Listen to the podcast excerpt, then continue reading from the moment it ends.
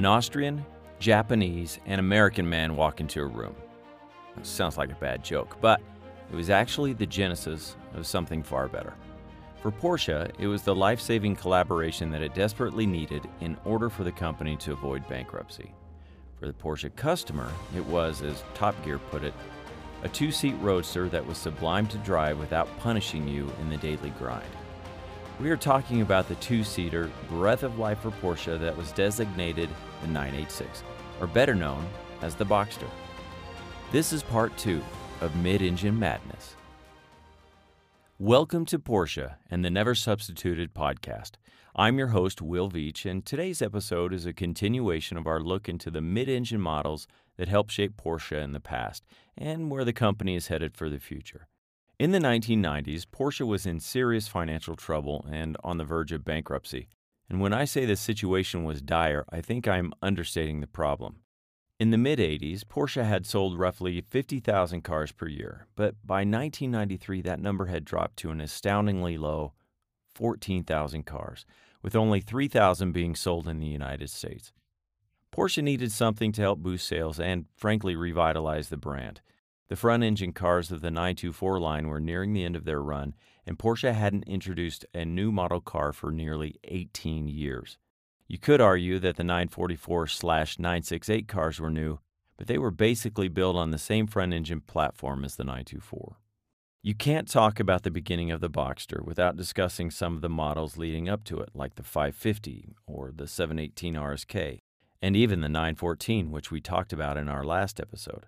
But the inspiration for the Boxster partially came from the wildly popular Japanese car, the MX5 Miata. Debuting in 1989, the Miata was a massive success for Mazda and sold over 400,000 cars from 1989 through 1997. That success led Porsche to consider a roadster that was reminiscent of the 550 Spider of the 1950s, even though in 2016 the Boxster would be renamed the 718.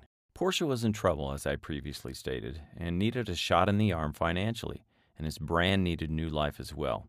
Enter the Austrian, Horst Marchart, who was in charge of the new generation of Porsches. Marchart was working on developing a four door Porsche dubbed the 989 and the next generation of the 993 version of the Porsche 911. And he had the unenviable task of downsizing the organization to the tune of 20%. He said, It was not a happy time. A lot of good people left, and with them, a lot of know how.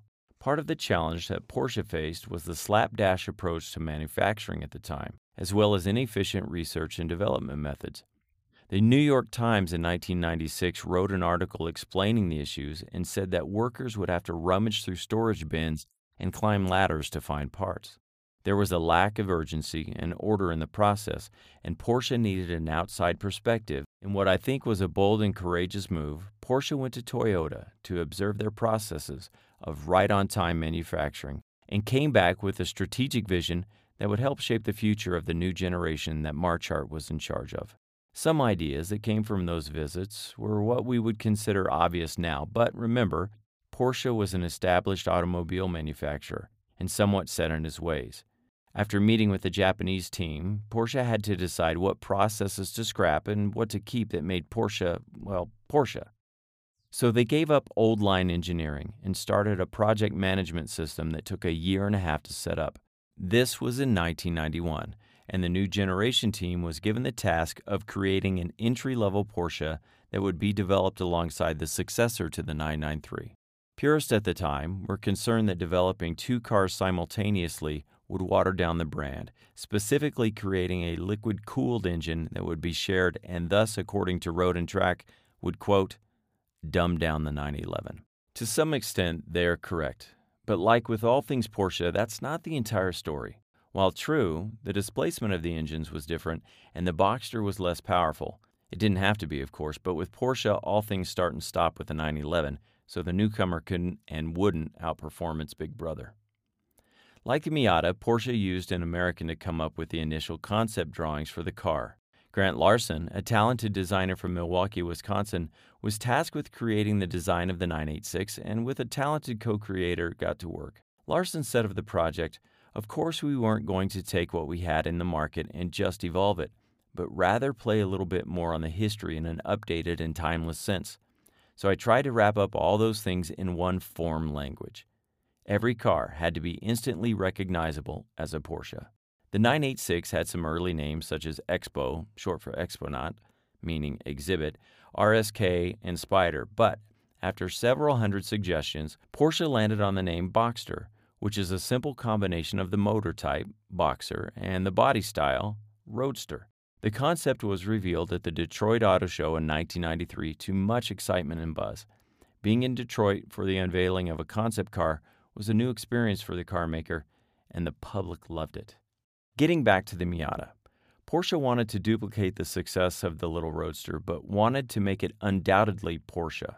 Going head to head with Mazda was not on the table, and while the Miata was roughly 19,000 US dollars, Marchart was given the directive to keep the Boxster at about 40,000 US dollars.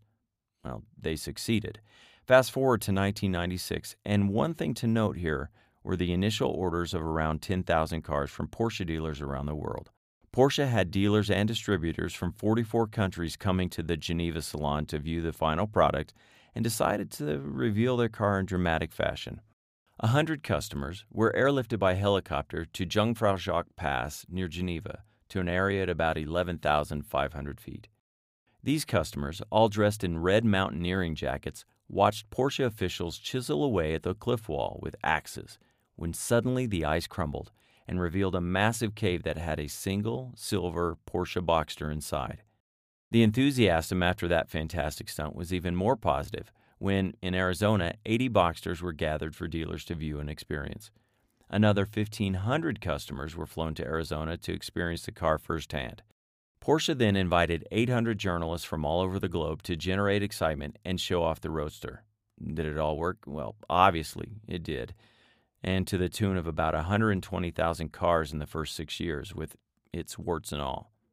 Is the Boxster perfect? No, far from it. But it created an opportunity to help propel Porsche into the 21st century. In fact, the Boxster was the best selling car from Porsche until the release of the Cayenne SUV. Early models had issues with the IMS bearings that it shared with the iconic 911, and there were some styling issues that people took issue with. Most pronounced were the fried egg headlights, but sharing components and creating new production and R&D methods helped Porsche to evolve and to expand its future product line. Based on the Boxster platform, Porsche released the coupe version called the Cayman in 2005, and the pair of mid-engines have won accolades and critics alike ever since. Those two cars have spawned different variations over the years, and perhaps the best and maybe even the purest Porsche in recent memory, the 718 Cayman GT4. It's phenomenal.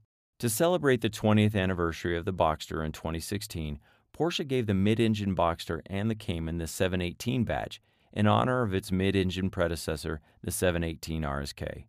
In January of 2021, Porsche announced a special 25th anniversary version of the Boxster that boasts a naturally aspirated 4-liter, 6-cylinder engine that puts out a massive 394 horsepower.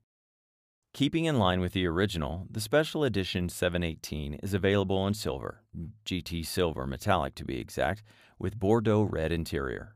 In all, the Boxster has sold more than 357,000 cars in its 25 years over its four generations. So was it madness to go with the mid-engine? Definitely not, but perhaps a little madness was necessary to save Porsche and change the face of the automotive industry.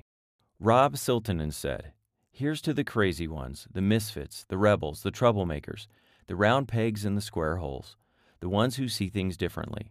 They're not fond of rules, and they have no respect for the status quo. You can quote them, disagree with them, glorify or vilify them. About the only thing you can't do is ignore them, because they change things. They push the human race forward.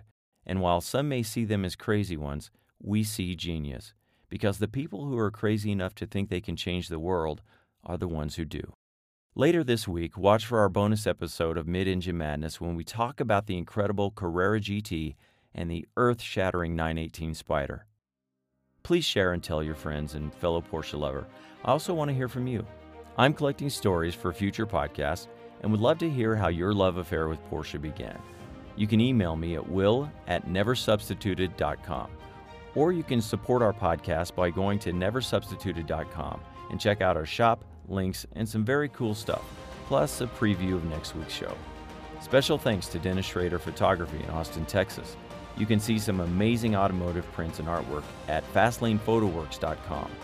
Also, a lot of information from this podcast is from Porsche.